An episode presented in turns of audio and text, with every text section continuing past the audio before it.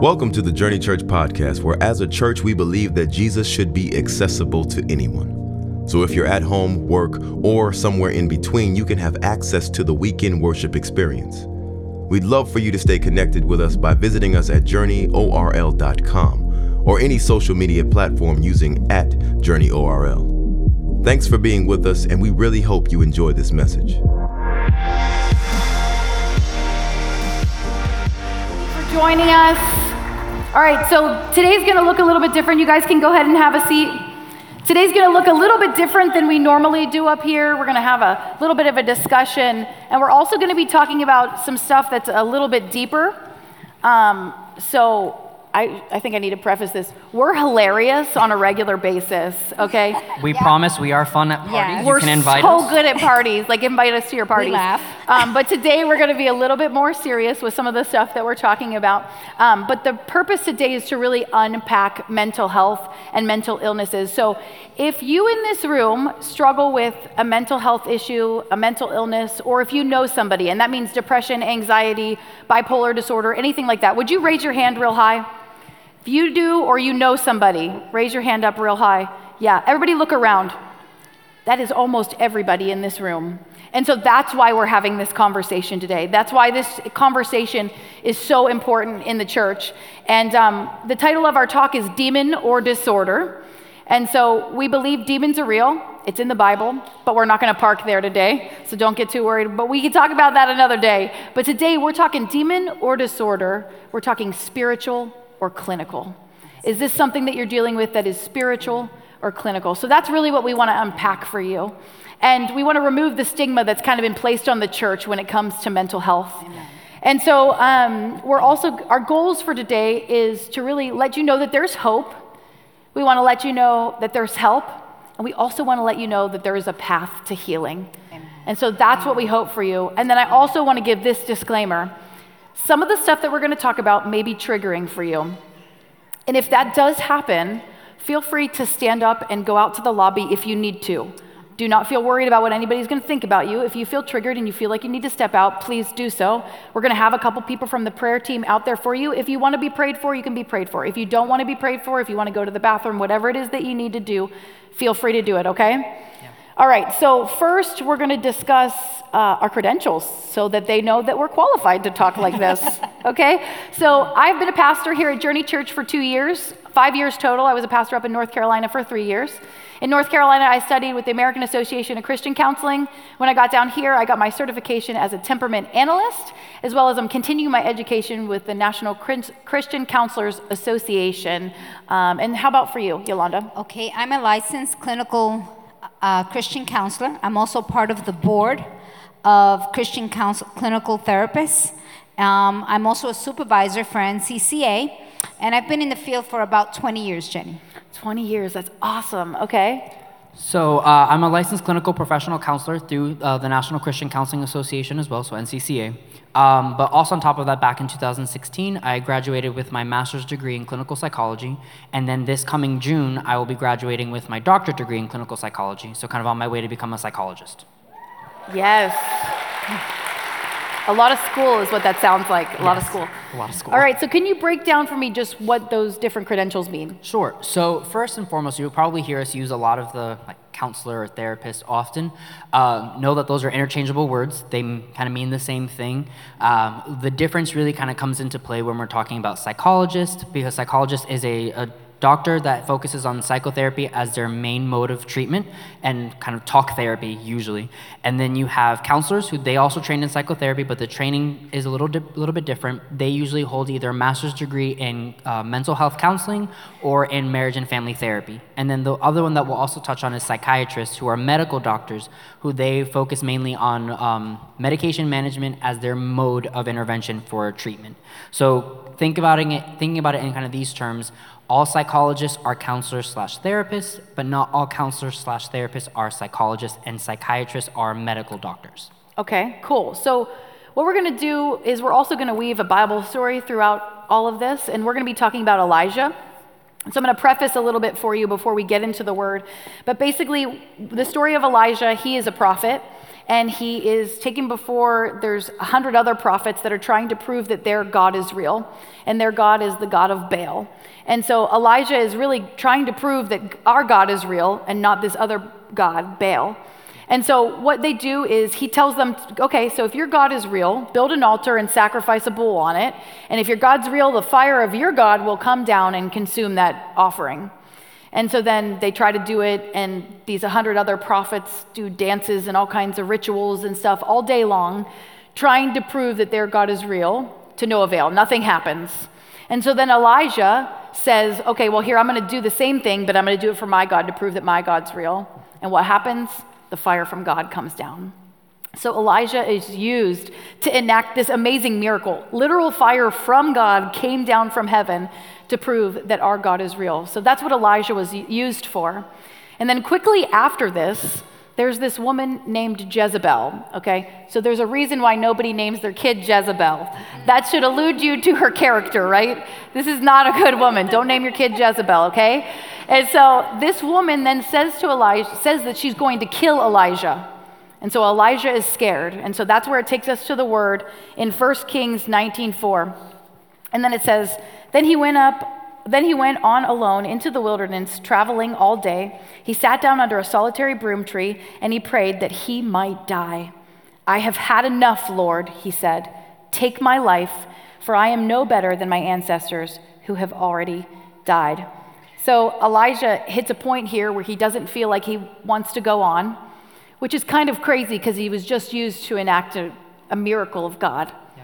But he's had enough. He doesn't want to go on. He's too afraid. He, he's scared of Jezebel. He doesn't want to do it. And this is one of those times where we see a glimpse of mental health in the Bible. And I actually think there's tons of glimpses of mental health in the Bible that we tend to overlook. We don't ever really park on these things. And I think it's important for us to park on these things because this is the kind of stuff that we go through. And so this is a really big peak moment for God, or a really peak moment for Elijah. But I really believe more has to be going on because he has this big, amazing moment, and then right afterwards, he's like, okay, never mind, I don't want to do it anymore. And so, saying that, explain to me what mental health really means. Okay, in making it short, is how we think, how we feel, how we deal with stress. Um, basically, is how we deal with life in general, yeah. in an emotional part. I think the best way to kind of understand it, and I'll kind of go ahead and pass this off to you real quick, mm-hmm.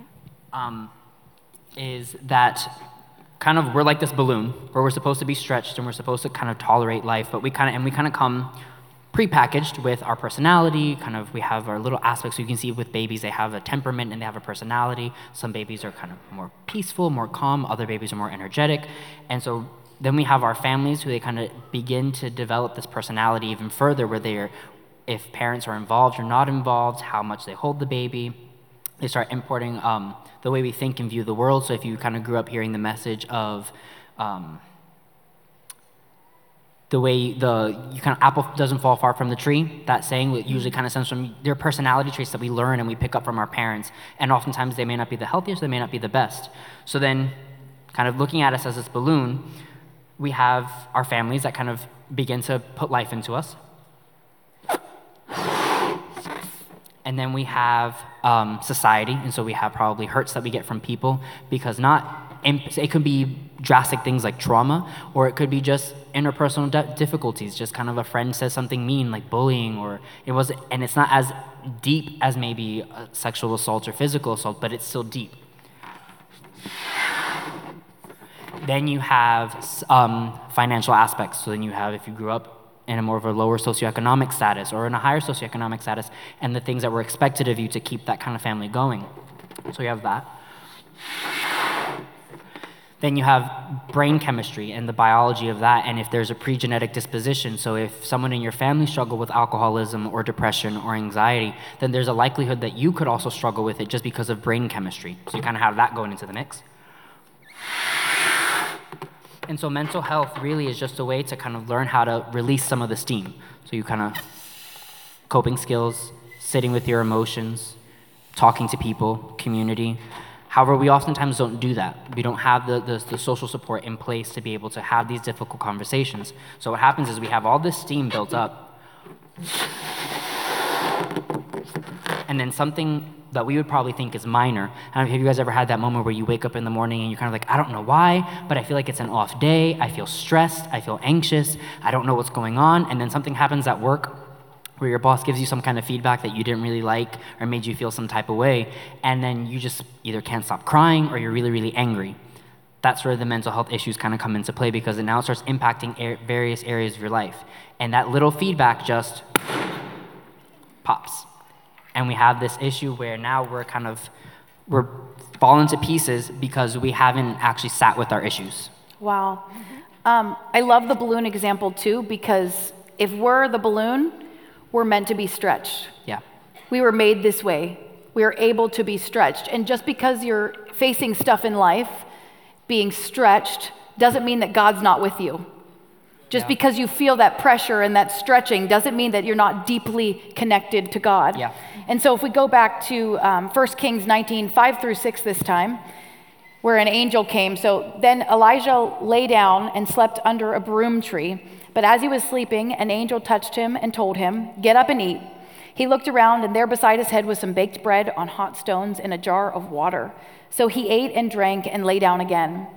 Then the angel of the Lord came again and touched him and said, Get up and eat some more, or go, or the journey ahead will be too much for you. So he got up, he ate, and he drank, and the food gave him enough strength to travel for 40 days and 40 nights to Mount Sinai. I think my favorite part about here is he had a nap and a snack. Yeah. Sometimes we just need a nap and a snack. Yep. But to get a little bit more serious about it, it he's talking about you need to take care of yourself. Yeah. Are you sleeping enough? Yeah. Are you eating well? Are you taking care of yourself in those ways? And so I think all of those things are really important. And we have, there, like I said, there's lots of examples of mental health in the Bible.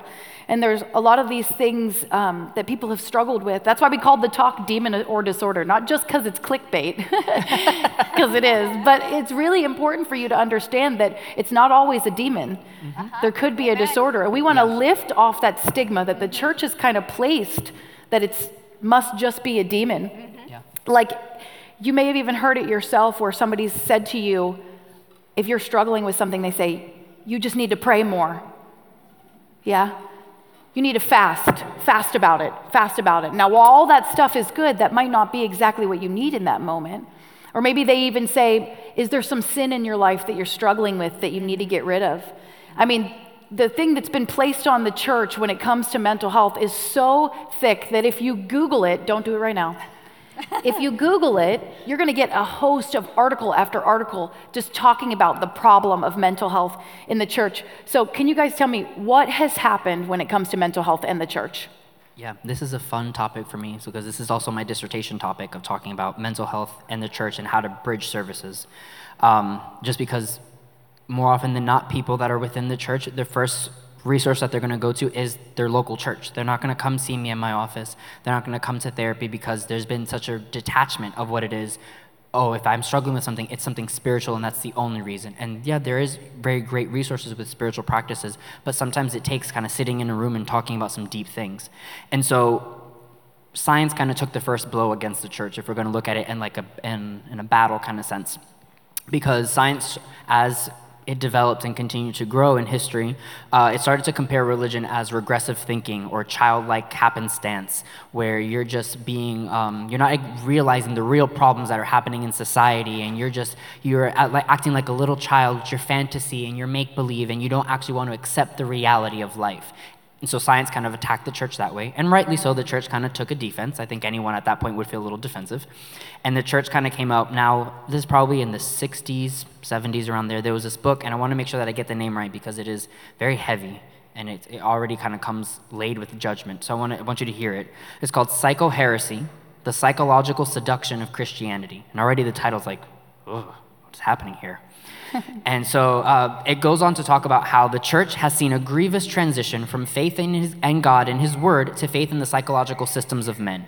And the, the text starts to talk about how all the psychology does is just kind of pull people away from God and just feed the flesh and feed the desires of man and just kind of make you your own individual person that doesn't really care about community and you just you're just envious and all about yourself.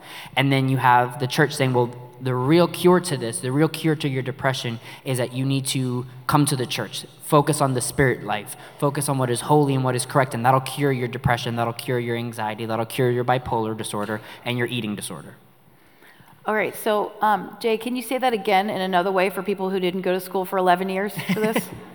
so what hap- now we have these two kind of organizations, um, two, two camps. One saying, let's talk about it and let's sit with it, and then the other saying, just pray it away. You just need stronger relationship with Jesus, and it's not to say that prayer and fasting and a relationship with God are not important. However, science has made some really great developments in being able to bridge the two. Um, and, you know, I don't know about you, but I ask the Bible a lot of questions because there are certain parts of it that just truly don't make sense to me, or the Bible doesn't give a clear step by step process. I don't know about you guys, but I'm a pastor's kid, so I was raised hearing the Bible and talking about the Bible. And probably around the age of 11, I started clicking with the story of Paul and where he starts talking about presenting your life as a living sacrifice and renewing your mind. And I'm kind of looking for the next step like, all right, cool. Paul, how do I do that? How do I jump into this? And then it goes on to another verse and it's like, cool. No explanation. Thank you. That really helps. Have you guys ever felt like that? No one has ever felt like I'm, I'm confused by what Paul is talking about? Okay, well, I do feel confused.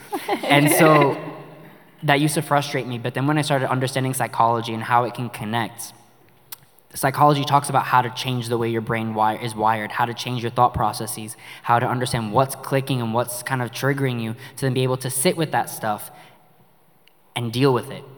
So I started seeing like, oh my God, psychology and faith can actually connect together. They can work together. Science isn't saying that there is no God. Science is saying let's understand what God has created. So I think creating an atmosphere connecting the two of them, saying faith and science, are really helpful.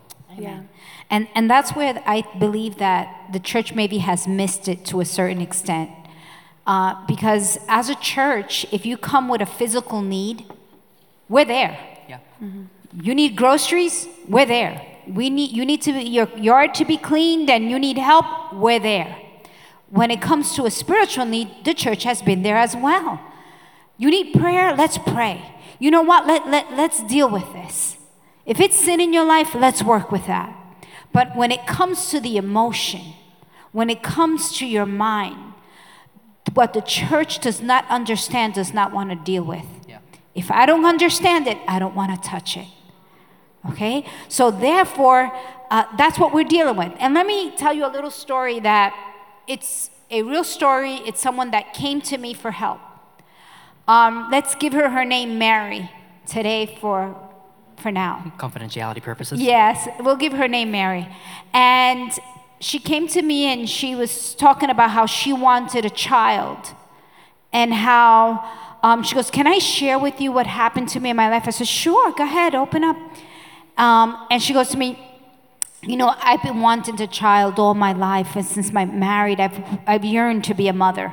And I'm like, Yeah, that's great. She goes, Yeah, but I, I've been barren. I have not had a child. I'm like, Oh, I'm so sorry. And she goes, The church told me to pray and fast, and, and I've been praying and fasting for years.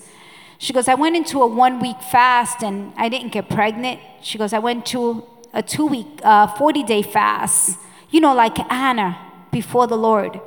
And I went to a 40 day fast, and midway through the fast, um, I had a chemical imbalance because of the fact of lack of nutrients to my brain. Now, I'm not telling you not to fast, church, fast. But you can fast other things if, Yeah. if you cannot handle a food fast Yeah. because you have a brain defi- uh, chemical deficiency. Yeah. So what happens is because she had a chemical Im- imbalance, she ended up admitted to a hospital. When she was admitted to the hospital, now the church leaders and the pastor came and told her that she had a demon of craziness. Mm. And because she had this demon of craziness, now once she left the hospital and stopped her meds, they were going to take her to a retreat and they were going to cast out that devil.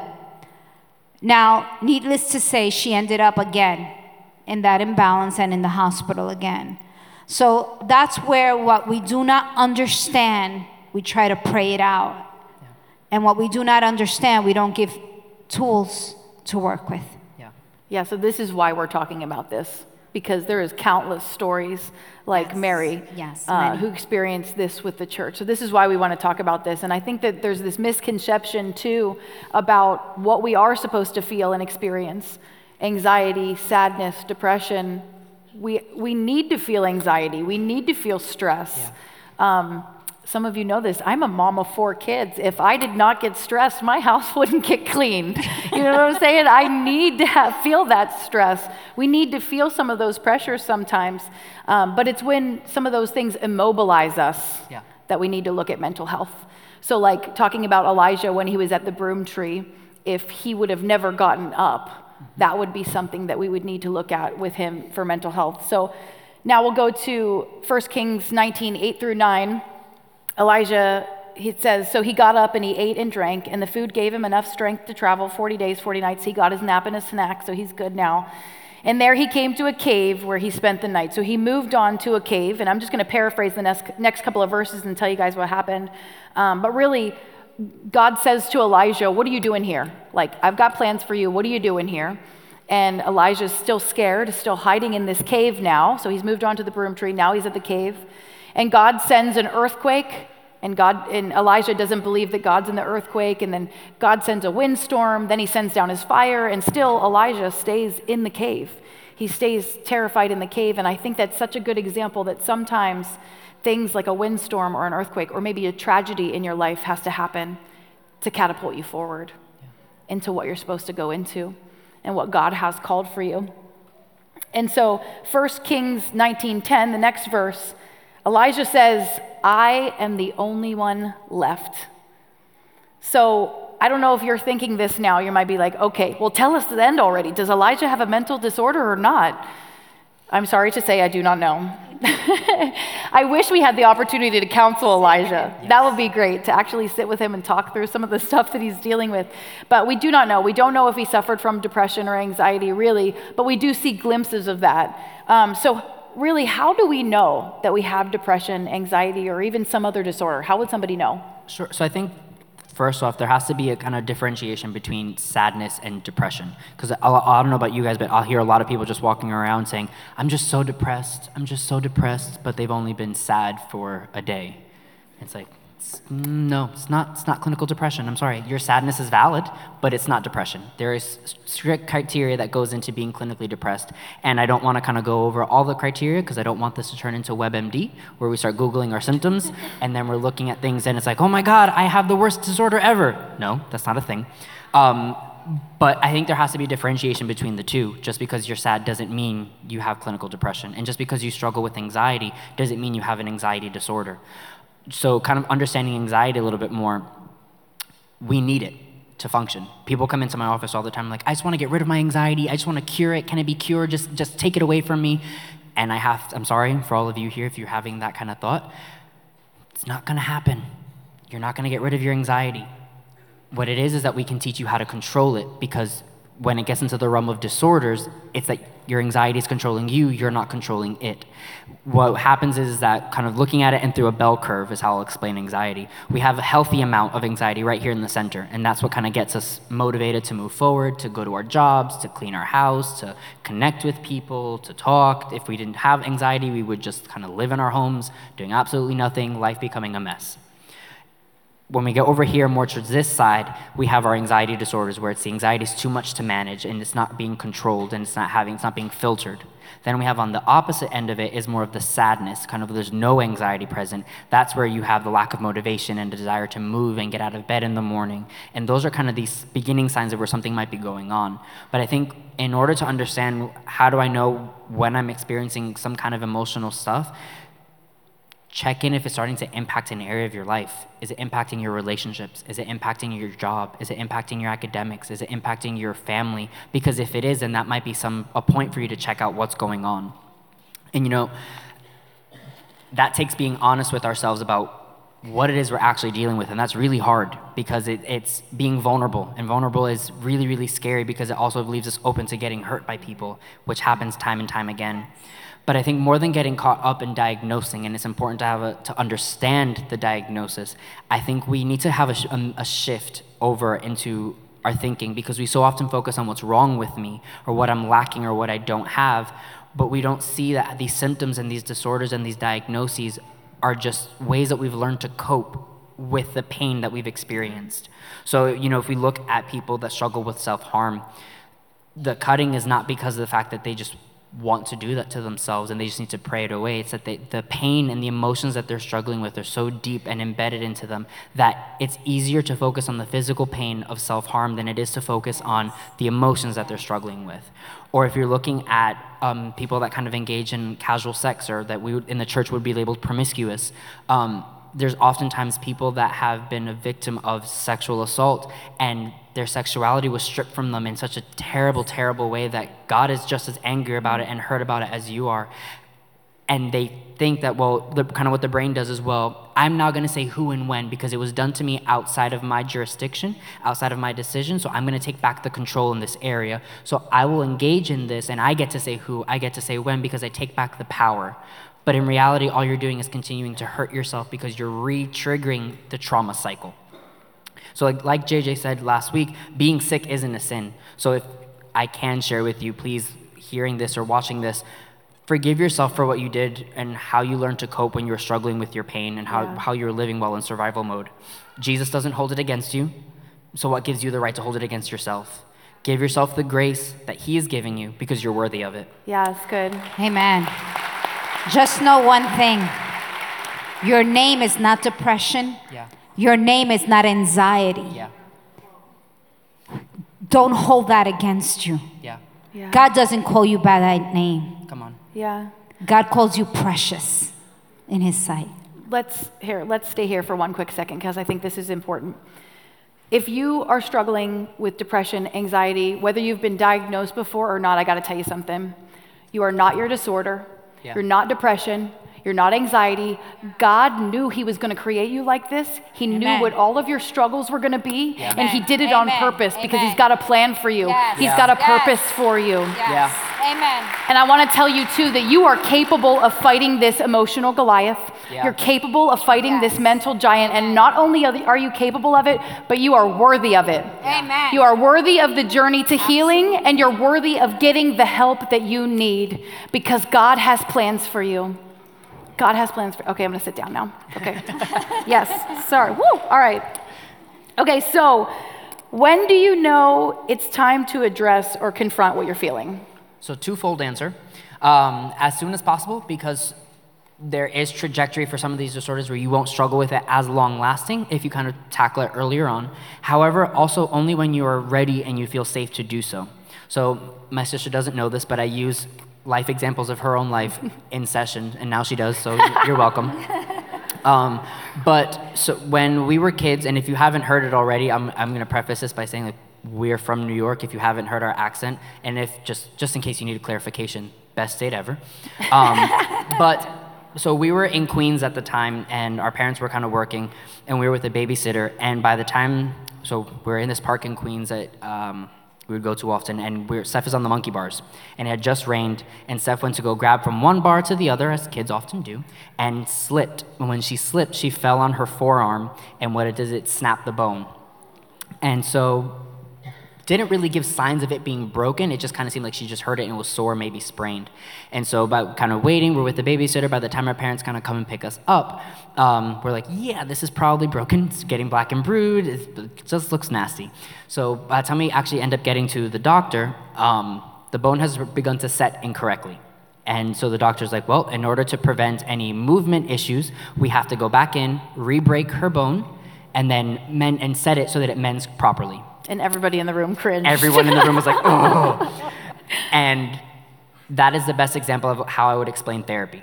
Sometimes it is going back and re-breaking some emotional bones that didn't set quite correctly because someone hurt us or someone did something to us that was incorrect. Oh and we have to go back and revisit that, break it, experience the emotions that happened in that moment, and then mend them, mend them correctly. And it kind of connects with what we've been talking about in 1 Kings 19:15, where it says that after Elijah decides to kind of listen to God and leave the cave, the Lord, then the Lord told him, "Go back the same way that you came." Sometimes we've got to go back in order to move forward. Yeah. And just the same way everyone kind of just struggled with hearing my sister's arm breaking story, it's okay that it's difficult to kind of revisit some of these issues. It's okay that it's scary. It's okay that it's overwhelming. As therapists, we're trained to hold on to the hope for you so that we can sit in your pain with you, so that we can sit with you in that moment and hold on that we know that there's going to be a light at the end of the tunnel. It may be a process and it may take time, but we know that there is an end result where you are healthy, you're happy, you're whole, and you're not living in the past of what happened to you. But trying to keep yourself from feeling the emotions isn't going to make you feel better. You have to realize and actually sit with your stuff. You can't negate it. Yeah. Yeah. You cannot negate it. Um, but in that, I believe in a God of miracles and a God of healing. In a, in a God that is seeing your hurt, in a God that wants to heal you and desires wellness for you, emotional wellness. But in that same note, the first ones that are going to notice are probably your family members. And they're probably going to call you out, and you're not going to like it. Yeah. But that's okay. That's okay. Just don't negate the signs. And God gave knowledge and wisdom to man and people that have studied in the field and that could help you process it. Don't negate it. Yeah.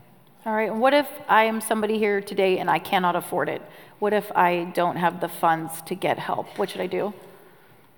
The way I, I work with this, we, we have a sliding scale. We want to help everybody that comes and, and, and desires to help. But whatever you don't pay for, you won't value. Yeah. Wow. Whatever you're not willing to invest your time and your money in. Christ said, wherever your treasure is, that's where your heart is also. Yeah. That's good. Okay? And sometimes we'll invest in a house, we'll invest in a TV, we'll invest in different areas of our lives. And but we won't invest in our hearts. If we want not only our church to be the happiest place on earth, but do we want our homes to be the happiest Yeah. place? Yeah. We have to be able to invest in that. We have to give time and money Yeah. to that. That's good. And real quickly, too, what about medication? Like, how would I know if I needed medication? So I think it's important to note that we're not medical doctors or nurses or practitioners or any of that. So medication is not something that we're trained on to be able to talk about dosage or anything like that. But if you're kind of considering that option, know that you can speak to your primary care physician or you can seek out a, a consultation with a psychiatrist to kind of have that conversation because sometimes it is necessary. However, one thing that you can do when talking to your primary care provider is ask them for a, and this is a, a long term, so I want to make sure I get it correctly, a biochemical test for brain chemistry balances to make sure that kind of all the the levels that are supposed to be there are correct, or if there's something wrong, that they can start talking to you about what is a medication that you might need to intervene correctly. Okay, awesome. So we made that into a slide too, just in case that's something that you do want to ask your physician for, so you can write, write it down or take a picture of it. But it is ask your physician for a biochemical test for brain chemistry balances. All right, so if we're here today and we're wondering, like, how do I cope with this? Tell me, how, do, how does somebody cope with this? I think the- it begins by kind of looking at your thoughts, looking at your emotions and how they impact each other, and then how we engage with ourselves, how the things that we say to ourselves. Because you know, there's this term called self-compassion, and we're terrible at it as humans because we can give so much love and grace to other people, but we can't give it to ourselves. Yeah. You know, if we look at the way we talk about ourselves, we talk about ourselves in such terrible terms that we wouldn't even say to an enemy. You're stupid, you're an idiot, you're worthless, you're terrible. But if someone, if a friend were to come to us and share the exact same struggle that we're going with, we'd speak so much life into them. So it begins by sitting down and recognizing where these thoughts are coming from. Where do we think it's okay to talk to ourselves this way? And can we say it in two domains. Either we're very logical or we're very emotional. We need both sides of the coin. We need to be able to sit with the thoughts and the emotions because and I want to just share these numbers with you that I didn't get to do in the first service, but every three hours in the state of Florida, someone decides that they're better off not existing and they'll take their own life. Wow. Every three hours. Five out of seven suicides are completed by men. Five out of every seven. We need to change the way we engage with ourselves. We need to change the way we engage with our thoughts and our emotions. We need to sit with them. And this is not something that can be done completely on your own. You know, um, hurt people hurt people, like we mentioned earlier, but healing comes from people as well. The only way you're going to be able to break some of these bones and kind of get healing is by sitting with someone and saying, "I'm struggling with this and I don't know how to move on. I'm struggling with this and I don't. I, I need to. I need to find a way to deal with this and I need to speak it to someone." That's so good. So hurt happens with people, but the healing happens with people too. I love that. And we come into to kind of services and we come into into therapy sessions and we just want, how do I deal with this? What are the practical steps on how to move forward? And those have their place. Coping mechanisms are great, and as therapists, we have the coping mechanisms on how to ground yourself when you're anxious or dissociating, when you're having a panic attack. However, it needs to be understood that you've got to wrestle with these things. You've got, just like um, in the Bible where it talks about the man that, that Abraham, where he wrestled with the angel, got to wrestle with what's going on for you. And the emotions and thoughts need to be sat with. You need to understand because if not, your emotions will come out one way or another. I'm sorry to break it to you. Uh, there's this term called somatization, which is kind of like the junk drawer in your home where it's where you shove like all the papers and the flyers that you get you don't want to deal with the pens that probably are dried out from the ink don't work anymore but you haven't thrown them out for whatever reason that's somatization where we tuck all the stuff into a drawer and we don't deal with it and then the emotions say okay fine you won't pay attention to me cool i'm to throw a temper tantrum and that temper tantrum is back pain that there's no explainable cause for i've had patients come in where they have vision loss and they, there's no cause for their vision loss chest pressure, difficulty breathing, shaky hands, a lot of migraines that there's no biological cause for. It's because they haven't begun to sit with the pain that they're experiencing.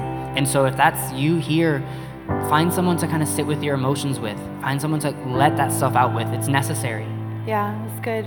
What about God? What role does God have when it comes to mental health? All our emotions come from God. He gives us happiness, we deal with sadness, anxiety, all that comes from God. The same way He has given us laughter, joy, um, happiness. That all comes from God. But in same on the same note, Jesus dealt with emotions, sad emotions. I mean, in the Mount Olive, he was so he had so much anxiety that he literally sweated blood. Have you ever sweated blood with anxiety? I mean, he was like, Pass this cup if you can, Father, because yeah. I can't take it anymore. Yeah. I mean, that's real. You know, I, I talk a lot about with my clients, especially the, the ones that are Christians that feel like, oh, if I come into this room, am I rejecting God? Am I not having enough faith in God?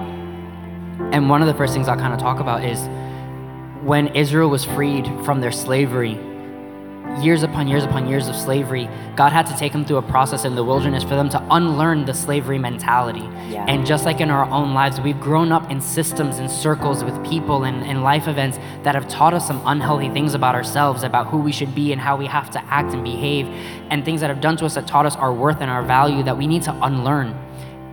If, the, if it happened for the Israelites, it can happen for us too. And I think the Bible is very clear in giving us so many great examples about Jesus that struggled with emotions, that struggled with his own humanity. You know, I see anger, I see sadness, and I see anxiety. And we often kind of times think of Jesus as this very stoic and calm person. And we read the prayer of him in the Garden of Gethsemane as, um, Lord, please pass this cup from me. And I'm done. Thank you. Okay, I'll go to the cross.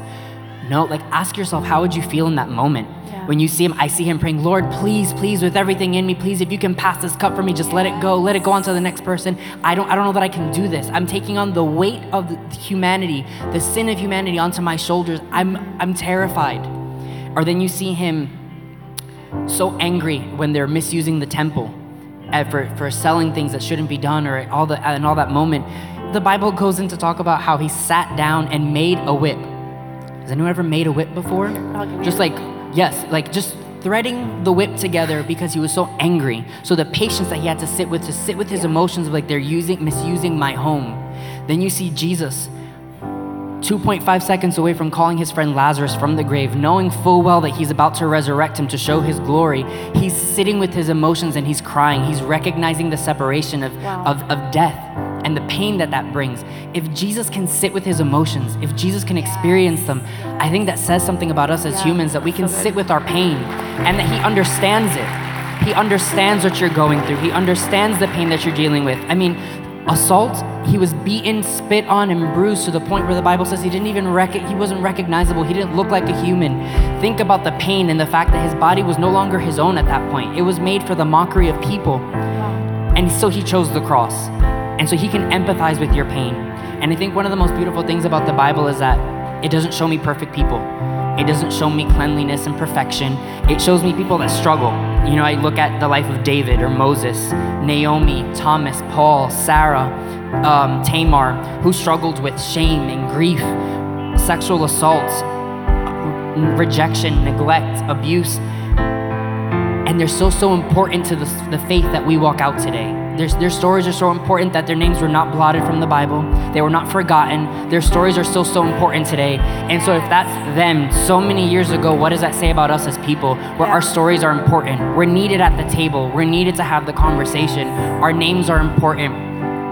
And that's where the kind of the, the, the lyrics of the song um, from Elevation kind of really trigger and really click for me, where you take what the enemy meant for evil and you turn it for good. Oftentimes we look at our stories and we get so focused on the, the brokenness and we look at it like a jagged piece that's distorted and useless and because it's just, it's broken. What, what can God do with a broken cup? But like a beautiful mosaic piece, He takes each and every broken piece and He connects it. And when we take a step back and are able to look at what God has done, we see a masterpiece. We see a beautiful, beautiful piece. We don't see brokenness. Yeah, that's so good. And God wants to use you exactly where you are. Even though it may look like pieces, God wants to use you exactly where you are. Or all the hurt that you're going through, He wants to use it. In 2 Corinthians 1 and 4, it says, He comforts us in all our troubles so that we can comfort others. We're meant to be able to go through this so that we can eventually comfort others and be there for others. So if you really feel like you need help today, if you want to step out and get the help that you need, we're going to put the slide up for counselors. You can go to journeyorl.com forward slash counseling. We've got six counselors on there that have been vetted by us that we believe that you can go to. Or if you want to see somebody at Journey Church or if you want to see somebody through here, you can scroll down a little bit further on the website and fill out the information. Or even if you just have questions, feel free to fill out your information down on there. Or if you're somebody today that maybe you're struggling with suicide or suicidal thoughts, we're going to put the National Suicidal Hotline up there as well. If you want to go ahead and take a picture of that, share it on your social media. Maybe somebody on your social media feed needs to see that today. But I also want to encourage you to get in a group and get in community. So we're going to put that up as well. And, you know, the group's really, it's not like it's free therapy, but it's people that you can do life with. Okay, so if you need the help, you need to go get somebody that's professional that can help you with what you're going through. But it's also really important to be in a group of people and be in community because God wants to use you right where you are. All right, let's go ahead and uh, let's pray for a minute. Father God, we just thank you today. We thank you for what you're doing, what you've already just done through this word, that we've released the stigma that has been placed of mental health in the church. Father God, we thank you that as people are sitting around, everybody that can hear my voice, we're taking shame right now and we're lifting it off of them. Father God, so they can experience their healing, so that they can experience wholeness with you, Jesus because you are the one that can really give us. You are the great physician, Lord God. So allow us to step into what we need to step in today. And if that means going to counseling, Father God, we thank you. In Jesus' name, amen. Let's go ahead and stand up to our feet. So thankful that we get to be a church that has these kinds of conversations. Amen. Now I want to ask you guys this for a quick second. Um, is it, is it all right if I get like really vulnerable? I mean, like really vulnerable for a moment. The last six months of my life have been, the last six months of my life have been hell. I have struggled through some of the most intense things that I've ever gone through tragedy and just trial after trial after trial. And I'm up here because I connected with community because of my Freedom Small Group that helped walk me through this process. I'm up here because of my counselor, because I got help when I needed to before it got too bad. And I don't want to make the funny joke about, like, oh, look it, your pastor goes to counseling. If you don't want to go here anymore, I totally get it. I'm not going to make that joke because I, I look around this room, I see your leadership. And when I look at them, I see people that go to counseling. And you know what that means? That means you got a healthy church. That means this church is healthy. We're not going to waste time. We're going to get healthy. And the other reason I'm up here today is because of my God. Because of staying plugged in, connected to the source of my strength, which is the Lord, sticking in my words, staying there, listening to people who are speaking life into me and reminding me about how God feels about me. Amen. So if you're here today, I believe that today is your breakthrough. Today is the day where you just shake all that off. Forget about what anybody thinks and you step into what God's calling you to. Hope you've enjoyed this message, and we would love to hear your story and how this ministry is changing your life. Please email us at amen at journeyorl.com. And if you would like to support financially, you can give online at journeyorl.com slash give. If you're in the area, join us on Sunday for the full experience. Have a blessed week.